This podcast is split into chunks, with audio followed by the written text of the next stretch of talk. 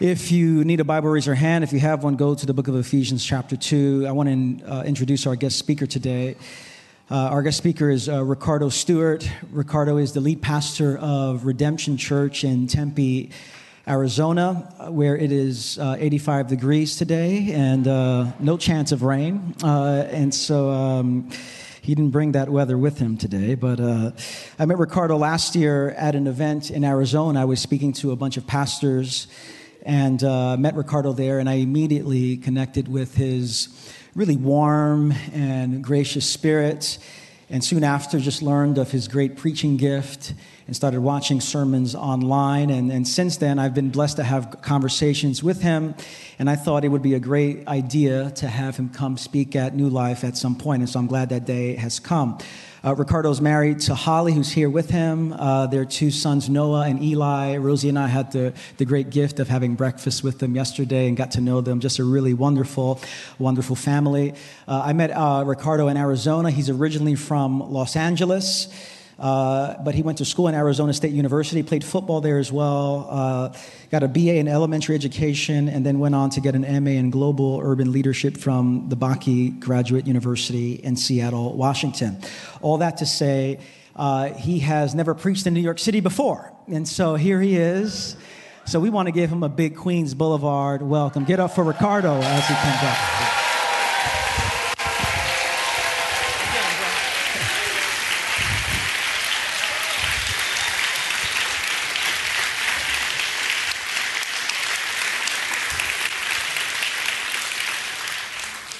Thank you guys. I, I, appreciate that. First hour was, was good, but not nearly as good as, as that. Make sure you guys tell them that. Um, so, as Rich said, um, I've been to New York plenty of times, never had an opportunity to preach here. Uh, it, has been great so far to be here with you guys. It is a gift for, to me. Um, I get opportunity to preach at different churches, and usually it's churches that we've started or whatnot. There's a relationship there. Um, never at a church in which we've been able to look at from afar and love what you guys are doing and what the ministries and what God's doing through here. And so it's a gift and an honor to be able to be here with you guys. And I'd rather be in New York uh, today than Arizona, not because New York's better than Arizona, but because New York's better than Arizona. So there's a it's, it's, uh, it's been a good week for me and my wife, and um, our two boys being here, as Rich said, our oldest son, um, he asks a lot of questions. He's very good at seeing everything. Our youngest son, we almost lost to the city of New York because he doesn't understand you can't just run in the streets here.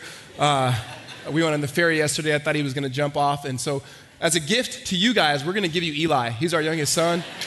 We trust you guys will raise him well, and uh, it's been a good seven years with him, and the rest of his, his time with you guys will be a blessing. So, all right, so we're going to be in Ephesians chapter 2, as Rich said. And so if you have your Bibles, why don't you go meet me in Ephesians chapter 2? Um, if you don't have a Bible, you could have gotten one earlier, or you have an app or something, or the, the scriptures are going to be on the screen for us this morning. So just to lay out where we're going before I'll pray and, and uh, get into God's word is we're, we're looking at today primarily the vertical aspects or dimension of the gospel, um, the vertical and horizontal aspects of the gospel. That is, God drawing us to himself vertically, which we talk about quite a bit uh, within Christian churches, and then also horizontally. What does it look like?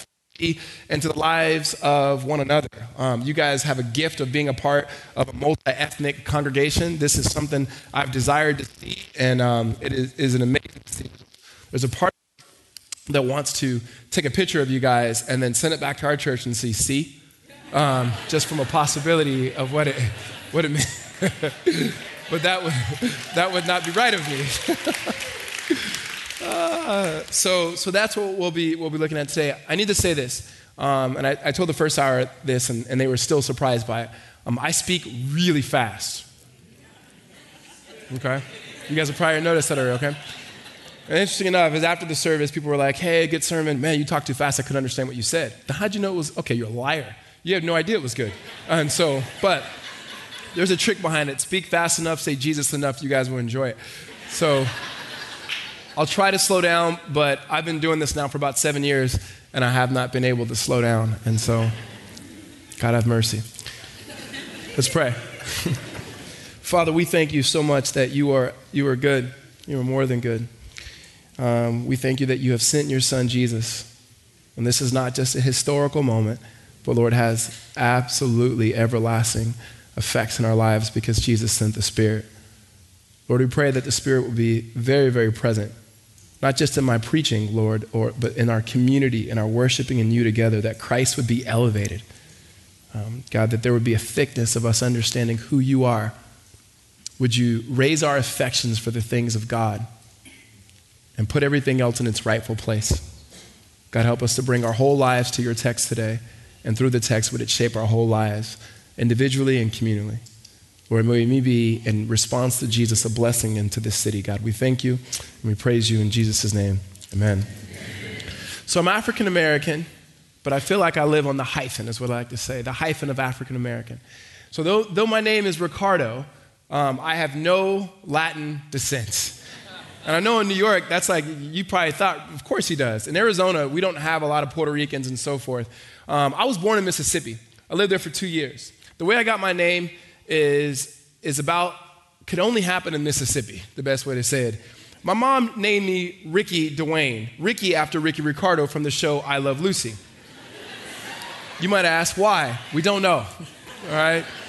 Um, my aunt at the time was about 17 years old, didn't like Ricky Dwayne, so she called up to Forest General Hospital, Hattiesburg, Mississippi, Two days after I was born, my mom was still in the hospital with me there, and she called and said, Hey, this is Brenda. I'm in room such and such. Brenda's my mom's name, not my aunt's name. She goes, Yeah, what would you like, ma'am? Uh, very polite in the South. Uh, what would you like, ma'am? She goes, I would like to change my son's name. Uh, over the phone, the lady said, I could just picture her going, Yeah, what would you like to change it to? Right? And they, she changed my name. She let my 17 year old auntie, who called from a different place in the city, call to change my name she wanted to respect the fact that my mom loved I Love Lucy, and she kept the Ricardo part, and she changed it from Ricky Dwayne to Ricardo Christian um, Stewart. And so uh, at that time, there were no Latinos living, or if there were, there weren't very many Latinos living in Hattiesburg, Mississippi. So she did not spell Ricardo, so she spelled my name R I C C A R D O. So I have two C's in my name. so people like to say, Are you Latino? And I'm like, You know what? Yes, why not? Now I am. So, so we, when, when I say I'm African American, I live on the hyphen, it's that tension.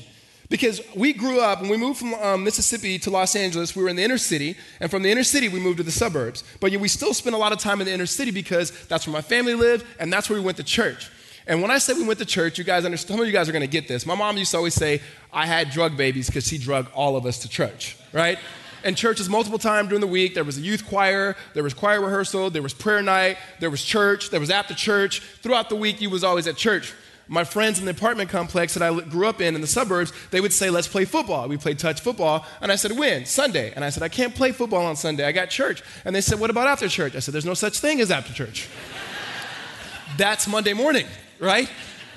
And so that, that was, that, that was my, my, my experience. But what I re- realized is when you, when you grow up in the inner city and you're pre- predominantly around um, black, and in our case, Latino, um, mainly Mexicans, and then you go to the suburbs, which is predominantly white with other ethnicities, there's just a difference. And so, to my black friends, sometimes I was too white. And to my white friends, definitely I was too black. And, and to my Asian friends, they were cool with whatever we did. It was good, right? and my Latino friends was like, at least you got a name like ours. Let's get it, right? But there's that tension you live in. And I would say, similarly, in that same tension, we have the tension of the gospel if we're going to understand the fullness of what the gospel is and what the gospel calls us, not just to become, but to be and how to act. And so when I talk about the vertical and horizontal relationship of the gospel, it gives us a perspective of understanding God through the gospel is not only reconciling us to himself in Christ Jesus, but he's also in Christ Jesus reconciling us to each other. And it has been my experience that it is very easy um, or easier at moments to get people who are from different ethnicities, different um, socioeconomic backgrounds, dare I say, different political parties, can I say it, um, to be able to sit in lines together, but not to actually be in circles and relationship together. And then what's often taught is you would hear things, well, we don't need to talk about those things, just preach the gospel and it will happen.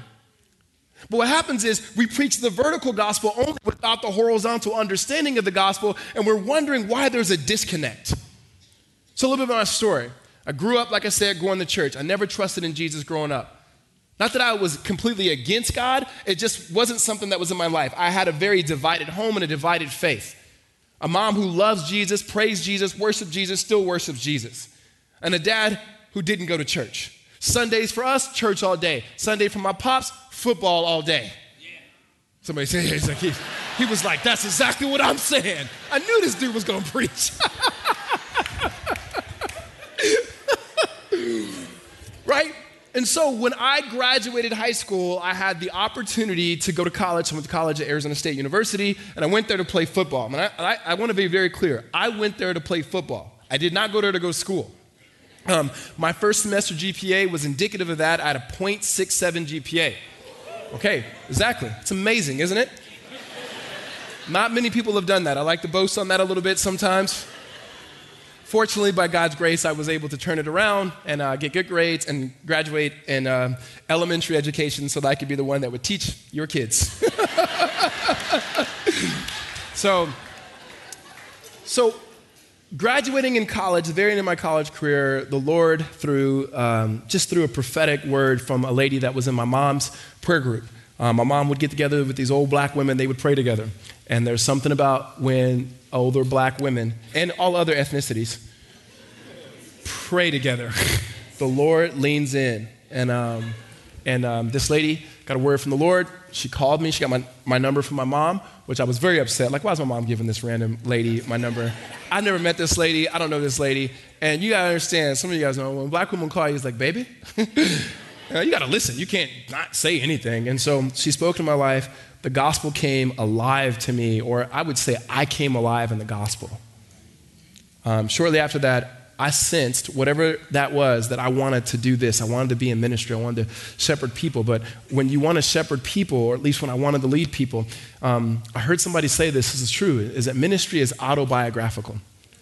That God doesn't waste any part of your story. Whatever that ministry may be for you, whether that's ministry within the context of the local church, the ministry in the marketplace, ministry at the home, or in the neighborhood, that God uses all of your story that He redeems to be able to use um, not just for yourself, but for others. And for me, I had this experience of growing up in the inner city, growing up in the suburbs, having completely different, unique friends. And so when I got married, and my, my wife and Holly, we got married, I didn't get married by myself. Um, the guys who stood next to me was my friend Brandon, who's Indonesian, Tinku, who was Hindu, uh, Josh is, was, was, half Latino, half white, uh, David Musa was Nigerian, and then White Ryan, because guess what he was? And that's what we called him, White Ryan. And, um, and these were my friends, and this was just my experience. So when I became a Christian, there was a desire to see this. And I just thought that that was uniquely a desire in me to be able to see this expression. But then what happens is you bring your story to the Bible, and there are certain things you begin to read, and certain things jump out at you at the Bible. In the Bible. So when I begin to read Genesis to Revelation, and don't, don't, get it, don't get it twisted, I didn't become a Christian and read Genesis all the way to Revelation. I did that later. But when I began to read, you begin to see this thing of bringing ethnicities together was not something that was unique to Ricardo Stewart's life. This was something that was unique to the life and the ministry of God in this world. That when you read from Genesis to Revelation, from the beginning to the end, God is doing this. You have the Apostle Paul, he's talking to the church in Galatia. He says something like this He says, The gospel was preached beforehand. And you look at the reference, you go, What beforehand was the gospel preached? And you go all the way back to the reference, and it's talking about Genesis chapter 12. In Genesis chapter 12, there's a man named Abram. God changes his name to Abraham.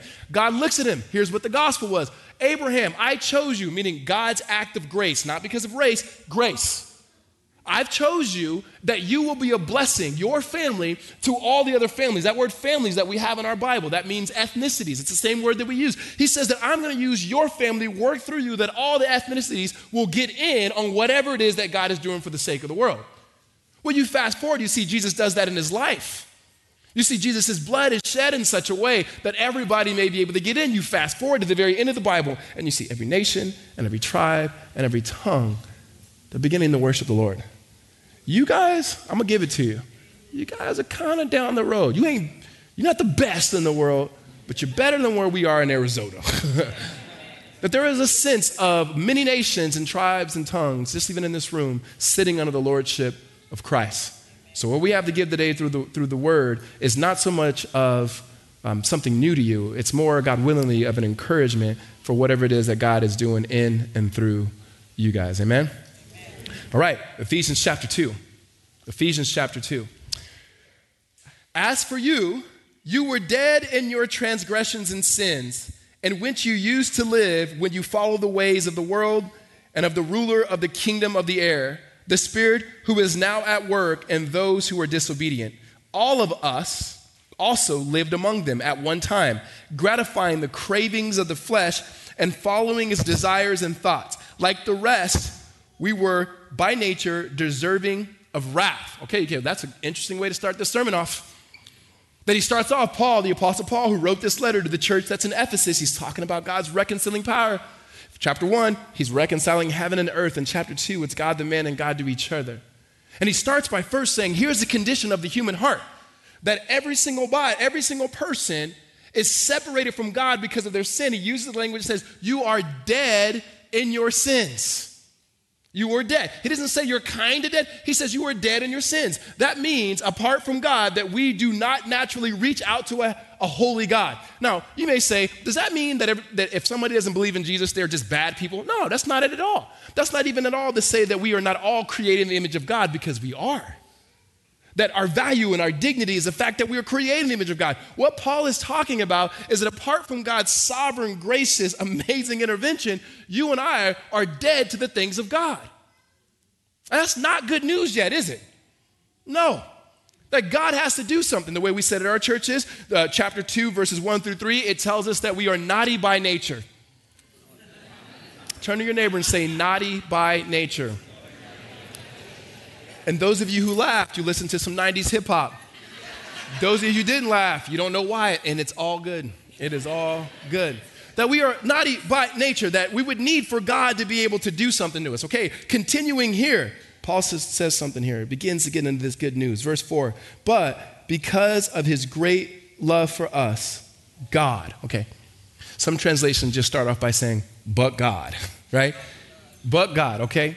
I'm just saying right now, if the church was predominantly chocolate today, when I said but God, somebody would have said, but God, right?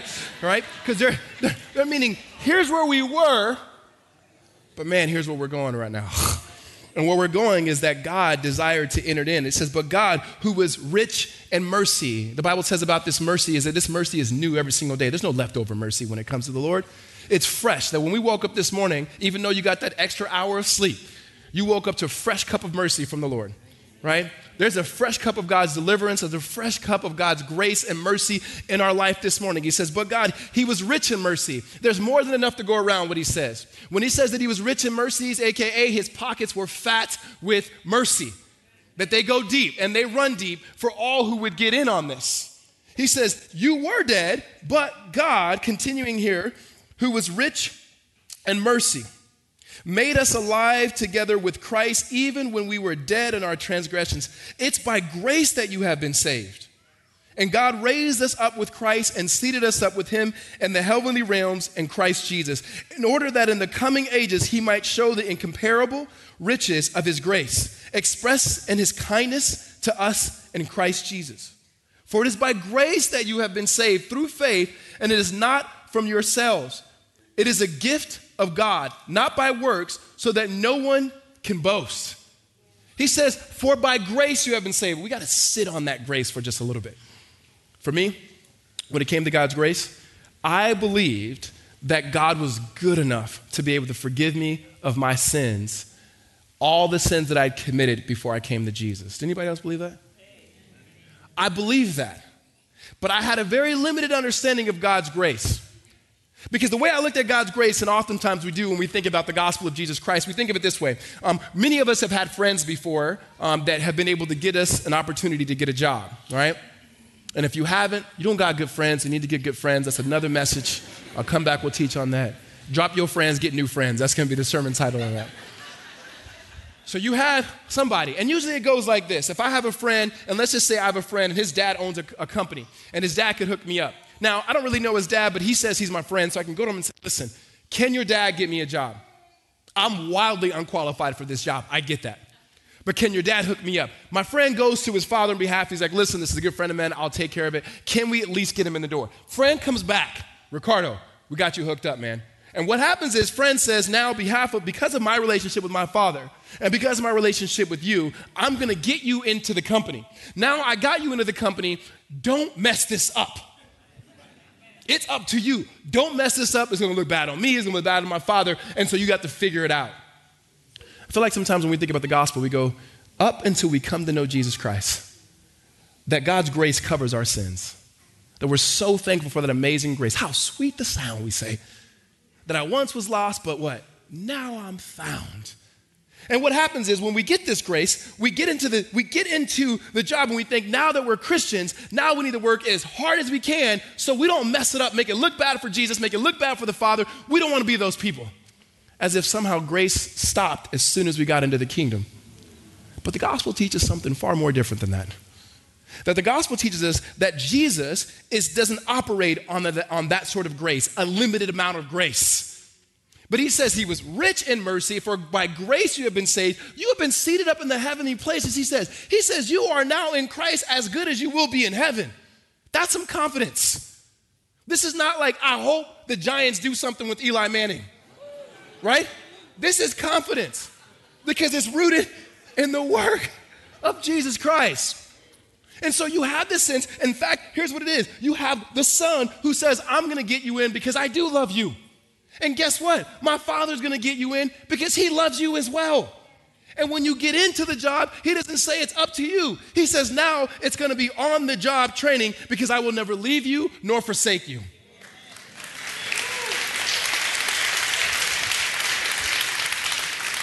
So, this grace that we hear and we sing about, we can never get too familiar with God's grace. We can never let it just go over our head to something else. There's nothing else right? Oftentimes, before we understand this, we will say things like, since we were dead in our trespasses, and then since God, but God moved, that we would say things like this. You know what people need to do? People need to find God. Or what we say at my church growing we say people need to get right with God, right? The reality of it is, um, we don't need to find God. You know why? He's never been lost. We were the ones who were lost. And we just happen to have a God who goes looking for us. The question is not as do you want to find God, do you want to be found? And when you want to be found, God says He chooses, He brings us in His by His grace that we've been saved, that we are a part of His covenant community, and that God brings us into His family. And He's a good Father. He's not throwing you back. He's saying, I'm going to discipline you because I love you, but you're going to be raised and nurtured through this grace of Jesus Christ. For by grace we have been saved. Amen? Amen. Some of us needed to hear that today. that God's grace is not done with us. We used to sing this song in my church Please be patient with me. Somebody? God is not through with me yet. He's not done. And so here's what we have here that lets us know that God's not done. Verse like 1 through 9, we hear that sermon preached. Like that's that that that vertical understanding like by grace you have been saved like and usually the sermon ends we pray, you go home, you say that was good, that pastor preached only in about 20 minutes. It was great. We got things to get to. This was great. But there's so much more to this gospel. In fact, Paul says this in the next verse, verse 10. He says, For we are his handiwork, created in Christ Jesus to do good works, which God prepared in advance for us to do. It says that we are his handiwork, or another word for that, we are his workmanship, as it says in different translations. That God says, I saved you, I got you into this because of my love for you. Like, this is not something you did to earn. I gave it out of a free gift to you. That, that this gift that I've given you is to usher you into my kingdom. But now that you're in my kingdom, I'm still giving you my grace so that you may do some work. That you are his handiwork, that he's skilled, he's gifted. He says, You are the work, you are the workmanship. The Greek word for there is poema, which we get the word rap. All right? don't say poem in there, it's rap. That's what we get. So you think about this. You think about this, right? You sitting in the subway or you walking down the street, you see people all the time. Get, they, got, they got their earbuds in. And I always wonder, like, what are they listening to? Like, what are they listening to? You got to picture this. Imagine God sitting, give me some slack. Imagine God, he's on the subway. He's got a long ride. He's not, he's going all the way to J- Jamaica, right? He's got a long ride. And he's sitting there and he's like, listen, I ain't trying to be bothered by all of these people. And so he puts his music in. What is God bumping? What it? K-Love.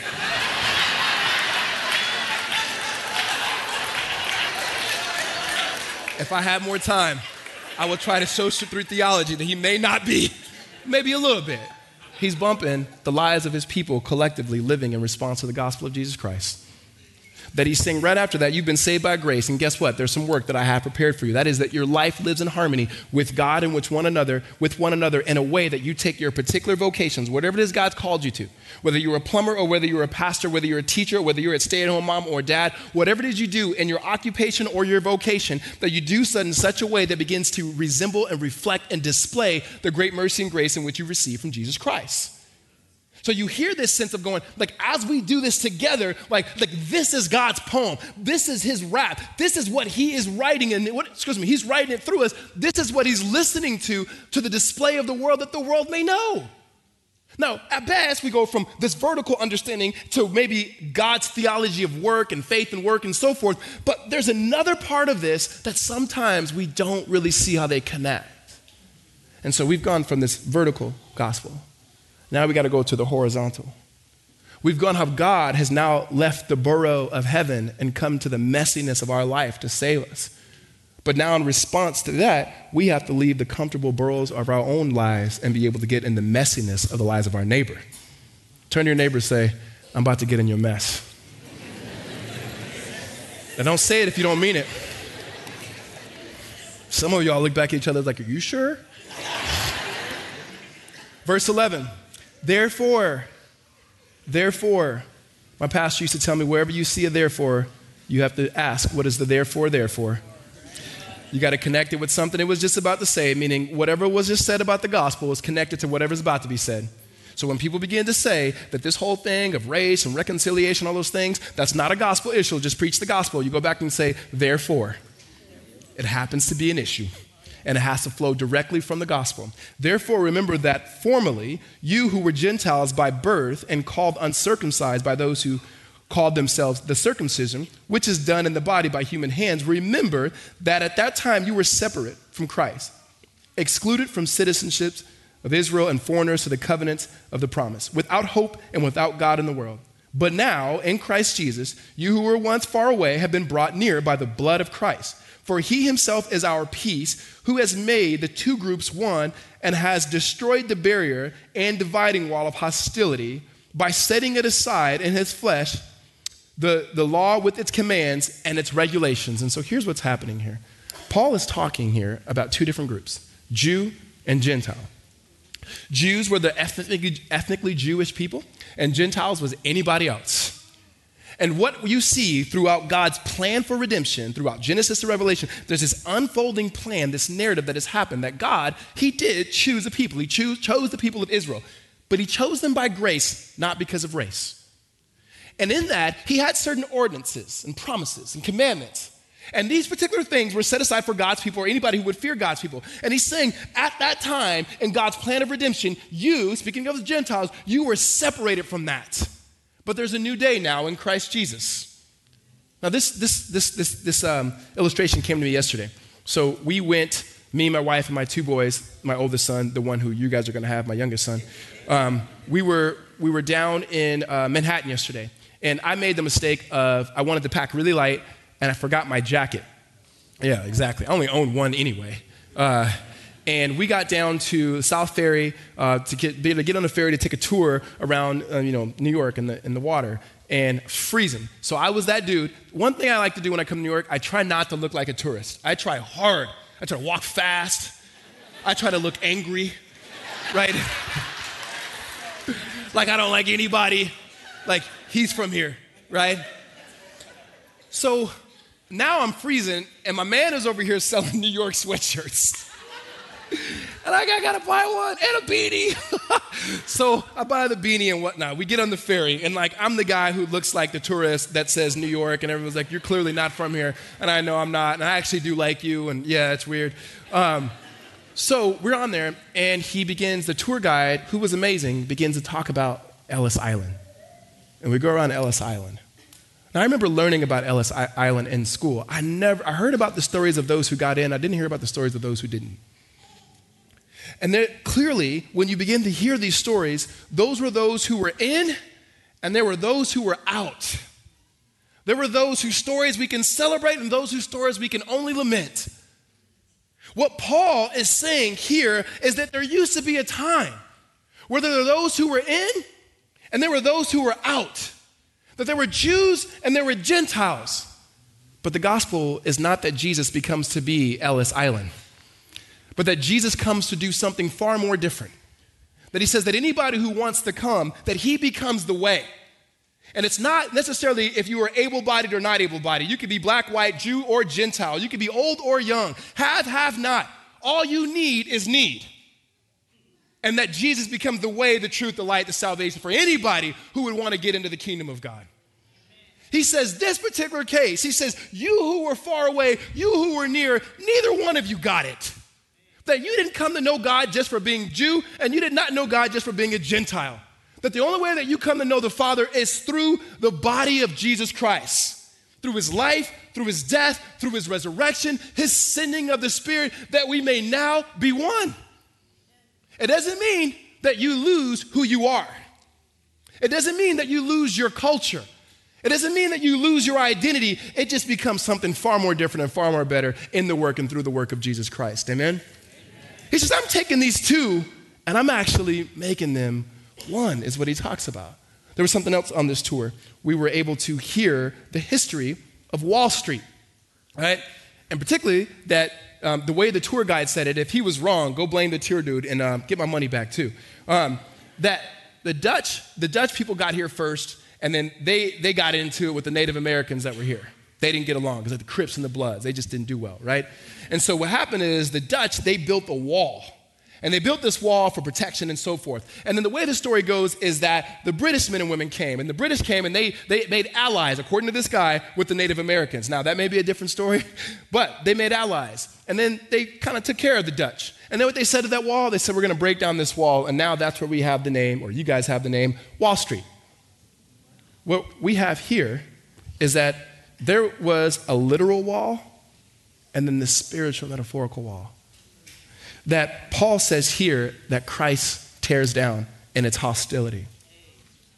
Um, in, in, in the synagogue, there were places to worship for the Jewish men and women and so forth, and there was just an order of which it happened. And then there was a wall for those who were God fearing Gentiles, like those who believed in God, but they were not Gentiles, excuse me, they were not Jewish. And they had a wall, and on the inscription of that wall that they found is that there was something, to paraphrase it, that said, It is up to you for your death if you were to cross this wall that you are not able, you are not allowed, in some ways, you are not welcomed over here. Let's worship God separately. Can I just talk to us like we friends? Oh, when I first became a Christian, I started stepping in the churches. It seems like that's what churches were doing. Let's get a black church over here, which is fine. Let's get a white church over here, which is fine. Let's get a Korean church over here. Let's even name it Korean church, just in case people were confused. All right? And I'm not even, hear me, I'm not even saying that that's wrong. It just seemed that that was my experience. It seems that you can actually do that, and hear me, I'm not even indicting those church, churches at all, not even close. That you can do that if you preach only a vertical gospel. But the only way to do what you guys are trying to do is to actually, in the ways that Christ has laid down his life, to be able to lay down your life in such a way to get in each other's lives. And that is always going to be messy. And sometimes pastors can say messy because it's what you say. No, no, no, it's messy. You're constantly offending. You're constantly saying something you shouldn't have said. You're saying this started on time. I said it was going to start on this time. You say it starts when we get here. There's all sorts of things. That there, there, there's certain things that you have, and it's not just ethnically that, that we need to get in each other's lives, right? Sometimes we, those of us who have education, sometimes look down upon those who don't. How do we actually get together? Or social economically, that we may have more than others. How do we get together in non pejorative ways? Or, dare I say, in the body of Christ, that there's Democrats and Republican that somehow find their oneness in Christ Jesus. See, no amens. you was tracking with me. But the gospel makes it harder. It makes it messy. Now, I said this at the last service. I'm a guest speaker. I can say whatever I want. If you guys if you guys get upset with me, you can always email Pastor Rich. Right? I'm gonna go home, I'm gonna get an airplane and be like, blew that church up, right? so you you you you you have this of going, there's oneness in the gospel, but not sameness. All right, and I because I, I got a little bit more time here. This, this wrecked me. what happens oftentimes if you, when you only get the, I'm to just use my personal experience, the vertical understanding of the gospel. I became a Christian and I jumped into a church that I felt like was preaching the Bible. And it was a predominantly white church. Fast forward, predominant culture white church. Fast forward, when issues start surrounding the lost lives of African American males, when, when issues start arising on different things like immigration, which, by the way, is a big deal in Arizona. I don't know if you have ever heard about Arizona and our great stuff there. What happened is when, when people of color began to bring these issues to the gospel, we were told, whoa, whoa, whoa, whoa, these are not gospel issues. I realized something in my own life. I felt like it was like when I moved to college, I had too much luggage and I got to Southwest and they said, you can only take these bags. And I looked at my mom, I'm like, okay, which one of these bags I'm gonna keep? This bag has to go back home. I love that stuff, but it's gotta stay because my destination was to go to college, play football, and so forth. When I came to the Jesus, I, I, my destination was just give me the gospel. I guess I'll leave this luggage behind. And you know what you realize? That wasn't your luggage, it was your story. And somehow, many of us are trying to get that story and we're trying to catch up and we're trying to have some sort of um, way forward that doesn't find ourselves outside of the gospel, but the gospel in itself begins to bring life to our experiences because it's the way in whom God has made us and it's what God is using us to be his workmanship. Paul says the gospel breaks down dividing walls. It's going to be difficult when we worship together and we do life together. The symbols that we have to know this is a bloody cross and an empty tomb. Jesus says, Follow me into the world and into the life of others. Let me go ahead and land this plane here. He says this, continuing, verse 16, and in one body he reconciled both of them to God through the cross, by which he put to death their hostility. He came and preached peace to you who were far away and peace to those who were near. For through him we both have access to the Father and one Spirit. Here, here's what he, Paul is saying that when he tore down that wall, he brought us together and he says he created a new humanity. It literally means new society. This is not upgraded. He didn't say there were some things that were broken, then I fixed it. Think about a car that you drive, right? There's certain makes and models of a car, and there's a new one that comes out that has better stuff on it. This is not the better version. This is not a new iOS. This is not plug your phone in overnight. We're going to make it better, but somehow make it worse. This is not that. This is saying something of its kind. So, in our particular day, politically, racially, emotionally, economically, we are finding that the two narratives, the two narratives we have, is to be really over here or really over there. That the gospel just doesn't bring something in the middle, it brings something completely new and other. That if we're going to see a way forward and that the world will see a way forward, we don't have to create anything. We have to begin to believe and live into and trust what God has already created through the body of Jesus Christ, by the gospel of Jesus Christ, for the people and for the sake of the world. Amen? That when we are collectively doing that, humbling ourselves to God's grace, we offer an alternative that nothing else can have, that nothing in the world can offer. And it's one that is fueled not by our, our, our political parties, it's not fueled not by our cultural narratives, it's not fueled by our past, our present, our future. It's fueled, sustained, and guided by the power of the Holy Spirit. Amen?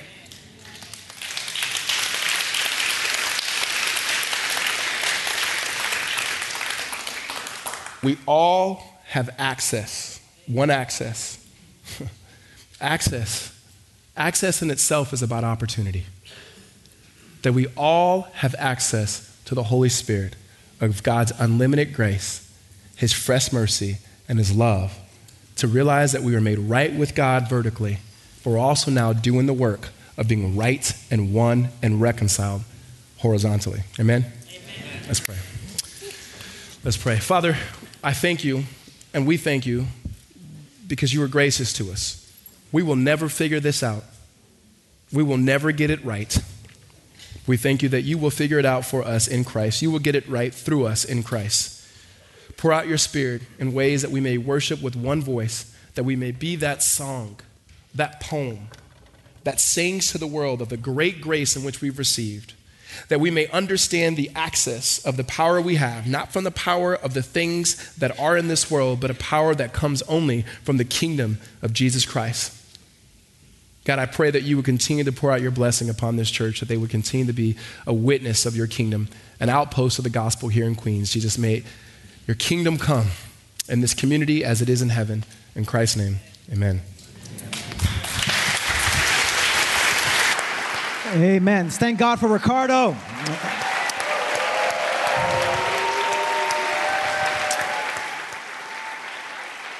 Such a good word. Such a powerful word. Such a powerful word. And all this time, I thought I preached fast. I mean, you guys should be thanking God for Ricardo, showing how slow I preach here. Um, let's have those who are coming to the table. We're going to have communion. There's no better way to, to end a service like this than to take communion together. And so, those who are going to be coming to the tables, I want to invite you, whether in the balcony, whether down here in the back of our this room here, to come uh, set up here. When we take communion, we are fleshing out in very practical, tangible terms everything that Ricardo just preached. There's one meal. There's not a meal for this group of people and a meal for that group of people. There's not one table for this type of people and that type of people. There's one table, one Lord, one bread, one cup. And when we take bread and we dip it in a cup, we are saying, Lord, in the way that you were poured out, broken and poured out for the sake of the world, for the reconciliation of the world, for the renewal of all things, when we take communion, we're not just focusing on the vertical relationship with God. We're saying, Lord, may this bread and cup be embodied in my life as I work for the reconciliation of the world. And so I want to invite you to stand for a moment. And for those of you who belong to Jesus Christ, for those of you who have said yes to Him, you're welcome to come to the table.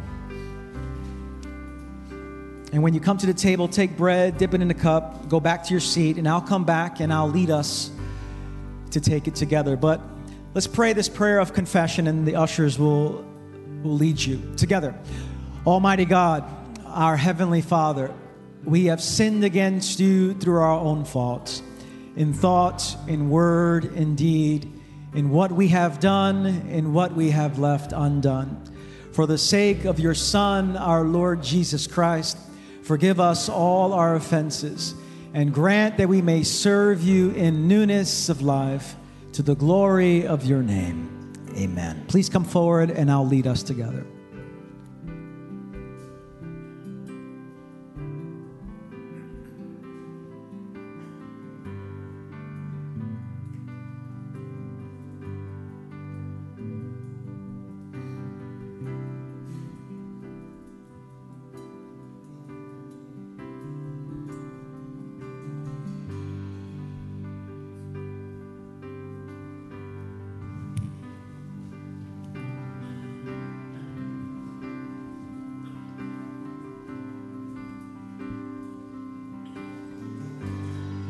There's nothing worth more that could ever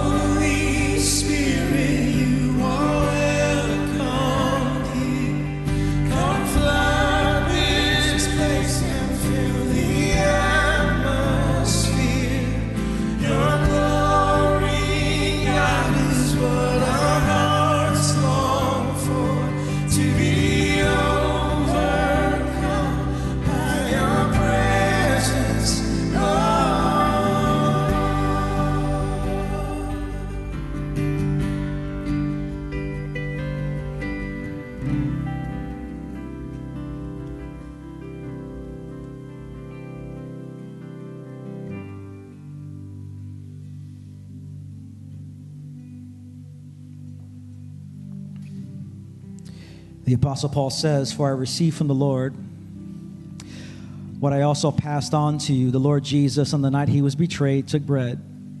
And when he had given thanks, he broke it and said, This is my body, which is for you. Do this in remembrance of me. In the same way, after supper, he took the cup, saying, This cup is the new covenant in my blood. Do this whenever you drink it in remembrance of me. For whenever you eat this bread and drink this cup, you proclaim the Lord's death until he comes. As the people of God, forgiven and renewed in Jesus, let's all take together.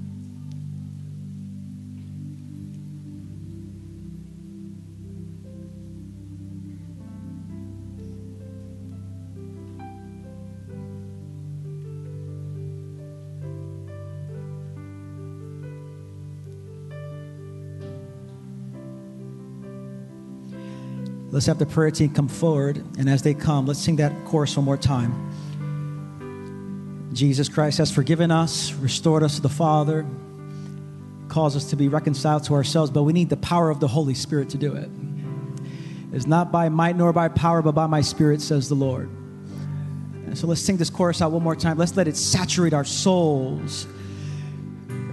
Help us to configure and reconfigure our imaginations to fill us with His Spirit. Let's sing that together. Holy Spirit, you are welcome here. Come flood this place and fill the. Your glory, God, is what our hearts long for. To be overcome by your presence. Let's lift our hands in the air.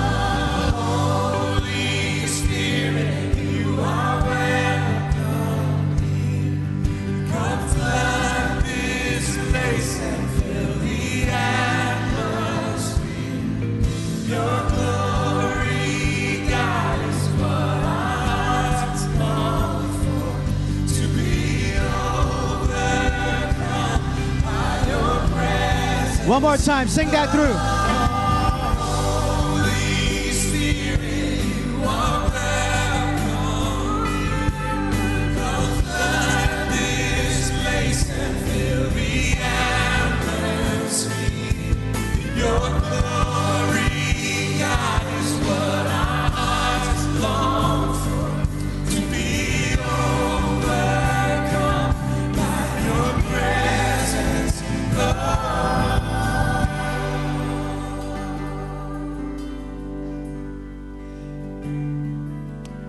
In order to live out what Ricardo preached so powerfully and passionately about, we need the power of the Holy Spirit to do it.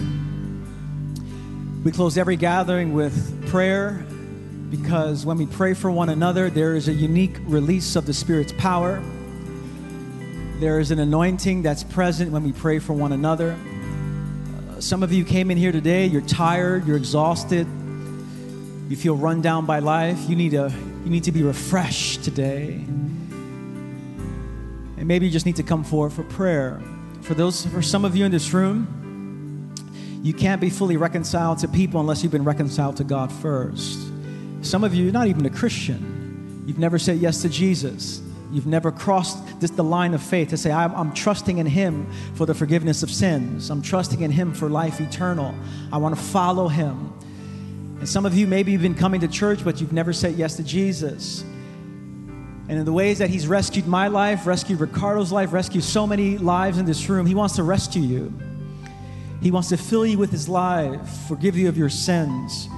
And if you've come to a point where you said, you know what, I, I've never done that, our prayer team is here. We'd love to pray for you, lay hands on you, anoint you with oil as a sign of God's presence on your life.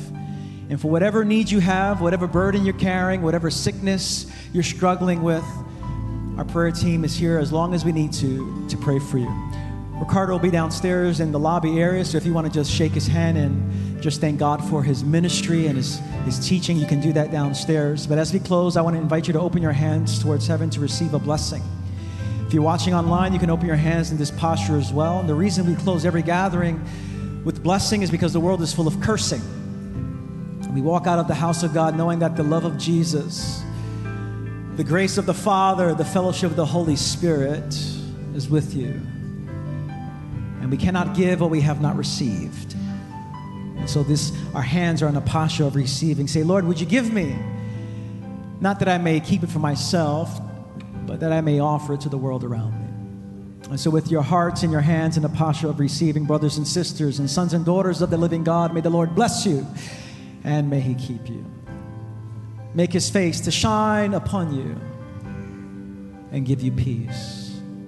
May you walk out of this building in the power of the Holy Spirit, bearing witness to the new family of Jesus, to something that the world has never seen before. May your life be marked by the power of God, by the grace of God. And may you be God's workmanship in the world. God has prepared good works for you already. May you enter into those works, demonstrating the life of Jesus. I bless you all today in the strong, in the beautiful, in the reconciling name of Jesus. And everyone said, Amen. Go in peace.